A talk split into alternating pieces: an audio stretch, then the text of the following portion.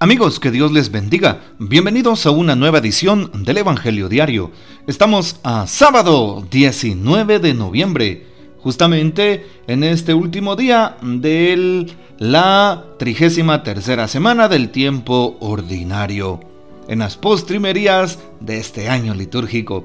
Y para hoy, en la liturgia de la iglesia, celebramos a Santa María en día sábado. Y bueno, pues normalmente hoy se celebra también en Puerto Rico, no en otra parte de la iglesia, a Nuestra Señora de la Divina Providencia, patrona de ese país. También hoy celebramos a distintos santos, a San Abdías, profeta del Antiguo Testamento, a Santa Matilde, virgen, a San Rafael Kalinowski, presbítero, San Máximo, mártir, Santa Inés de Asís, virgen.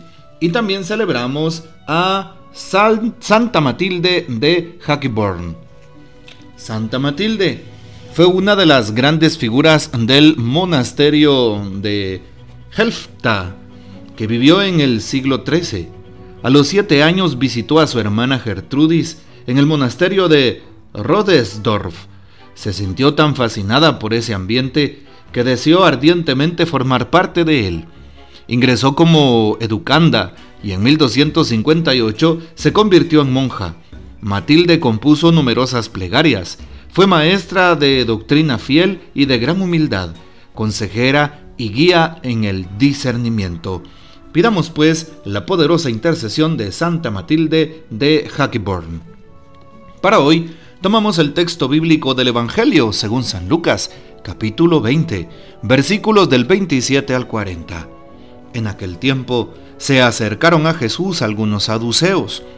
Como los saduceos niegan la resurrección de los muertos, le preguntaron, Maestro, Moisés nos dejó escrito que si alguno tiene un hermano casado que muere sin haber tenido hijos, se case con la viuda para dar descendencia a su hermano. Hubo una vez siete hermanos, el mayor de los cuales se casó y murió sin dejar hijos el segundo, el tercero y los demás, hasta el séptimo, tomaron por esposa a la viuda, y todos murieron sin dejar sucesión. Por fin murió también la viuda. Ahora bien, cuando llegue la resurrección, ¿de cuál de ellos será esposa la mujer? Pues los siete estuvieron casados con ella. Jesús les dijo, en esta vida hombres y mujeres se casan, pero en la vida futura, los que sean juzgados dignos de ella y de la resurrección de los muertos, no se casarán ni podrán ya morir, porque serán como los ángeles e hijos de Dios, pues Él los habrá resucitado. Y que los muertos resucitan, el mismo Moisés lo indica en el episodio de la zarza, cuando llama al Señor Dios de Abraham, Dios de Isaac, Dios de Jacob porque Dios no es Dios de muertos sino de vivos, pues para Él todos viven. Entonces unos escribas le dijeron, Maestro, has hablado bien. Y a partir de ese momento ya no se atrevieron a preguntarle nada.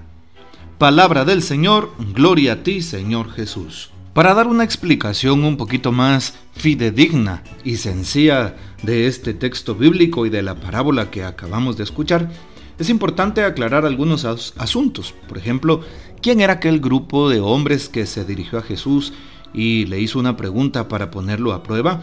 Era el grupo de los saduceos que pertenecían al Sanedrín, dentro de la casta sacerdotal. Específicamente pertenecían a un grupo social de clase alta.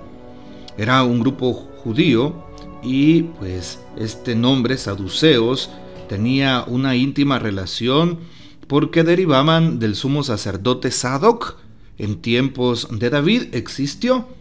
Y como repito, eran eh, parte de la aristocracia del tiempo de Jesús, de la, de la vida alta, ¿verdad? De ese tiempo. Y claro, eh, aceptaban como, como revelado, por así decirlo, nada más en el Antiguo Testamento la Torá.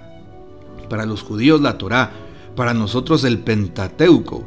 Mm, Torah que significa ley para ellos. Pentateuco para nosotros que significa eh, cinco libros o cinco rollos. Los primeros cinco libros de la palabra de Dios. y pues evidentemente negaban los demás libros del Antiguo Testamento eh, judío. Por lo tanto, no, no reconocían tampoco las tradiciones de su tiempo. No, no reconocían la Mishnah, que es la tradición judía, oral y escrita que, que, se pone, que se recoge en un documento. No, no reconocían tampoco eso.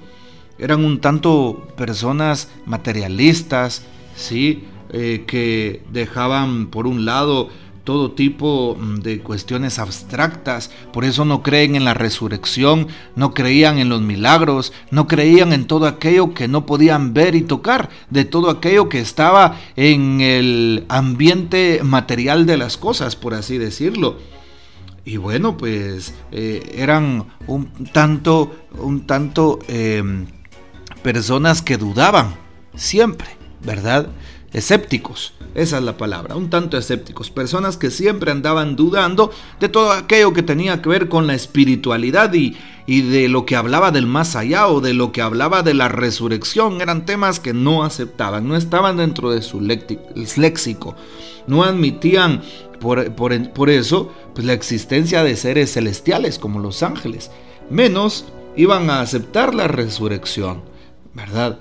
Pero eh, llama la atención porque em, hoy nos encontramos con, con, esta eh, realidad que se da en tiempos de Jesús.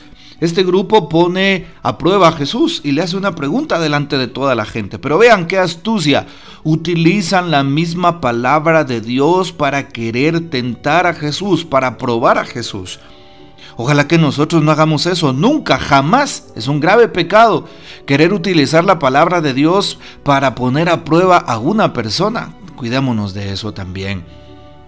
Hoy me encuentro con una cita de la Constitución Gaudium et Spes eh, número 18 del Concilio Vaticano II, que nos dice, Cristo nos liberó de la muerte. La muerte es un dato constante de experiencia, la muerte biológica, su anuncio paulatino en las múltiples enfermedades, su presencia brutal en los accidentes y su manifestación en todo lo que es negación de la vida debido a la violación de la dignidad y derechos de la persona, constituye el más punzante de los problemas humanos. Así es. ¿Qué, ¿Y qué se pregunta el hombre? Las ciencias humanas. ¿Qué se pregunta, por ejemplo, la, sociología, la filosofía o, o la historia de las religiones? Según nos dice el comentario bíblico de Ediciones San Pablo. ¿Es un final o un comienzo? ¿Nos espera la nada u otra vida distinta? ¿Somos aniquilados o transformados? ¿Al final del camino está Dios o el vacío? Y muchas veces no se le ha podido dar respuestas a estas preguntas que son vitales en la vida humana. Pero nosotros los cristianos somos creyentes, tenemos fe y solamente damos respuesta a estas preguntas en torno a una persona, a la figura de Cristo Jesús resucitado. Sí, es la única respuesta que le damos desde nuestra fe a la interrogante sobre la muerte. Y por eso hoy se quedan eh, atrás las interpretaciones que hacen los saduceos de que la muerte no existe, burlándose a través de la escena de aquella eh, viuda que no había dejado hijos y que se había casado con los siete hermanos. Es una manera de querer eh, pues mofarse del Señor y de la misma palabra. Pero sabemos que Jesús resucita, sabemos que Jesús nos da un eh, enfoque nuevo, una esperanza al corazón. Por eso los cristianos sabemos que después de esta vida viene algo mejor, que la resurrección sí existe, que Dios vive, que Jesús está vivo, que ha vencido a la muerte, que ha vencido al pecado y que nos ha dado la esperanza de una nueva vida. Y esto lo creemos, esto lo dice la palabra de Dios. Justamente eh, el Evangelio de San Juan capítulo 11, 17. Yo soy la resurrección y la vida. El que cree en mí, aunque haya muerto, vivirá, y el que está vivo y cree en mí, no morirá para siempre. Bueno, pues creamos de que Jesús está vivo, creamos que después de esta vida nos espera algo mejor. Y claro, aquellos hombres le sacan a Jesús el tema de la ley del levirato que encontramos en el Antiguo Testamento. específicamente en Deuteronomio 25.5. Y bueno, qué importante es saber que Jesús le da un sentido nuevo a la muerte. No tengamos miedo, nos dice hoy el Señor a través de lo que responde a aquellos hombres. Cuando lleguemos a la vida eterna seremos como ángeles delante de Dios. Por lo tanto, Jesús dice que nuestra alma seguirá existiendo y con ello le da un nuevo enfoque a la muerte. Ya no es el final, ya no es el vacío, ya no es la nada, ya no debe de haber dudas o miedos. Jesús es la vida, la vida eterna. Con su muerte y resurrección, Jesús abre para nosotros las puertas de la vida eterna. Y por eso sigamos trabajando en este mundo, viviendo el amor, viviendo las virtudes, viviendo una vida íntegra, para que algún día podamos gozar de esa vida plena, de esa vida nueva, de esa vida eterna después de nuestra muerte. Que el Señor nos bendiga, que María Santísima nos guarde y que gocemos de la fiel custodia de San José. Les pido que por favor oren, porque hoy tengo retiro, hoy y mañana, con la pastoral familiar, retiro de parejas, aproximadamente entre 18 y 20 parejas que irán a este retiro cerrado para renovar la fe y el amor y pertenecen a esta parroquia de San José Palencia. Y la bendición de Dios Todopoderoso, Padre, Hijo y Espíritu Santo, descienda sobre ustedes y permanezca para siempre. Amén. Comparte este audio y hasta mañana.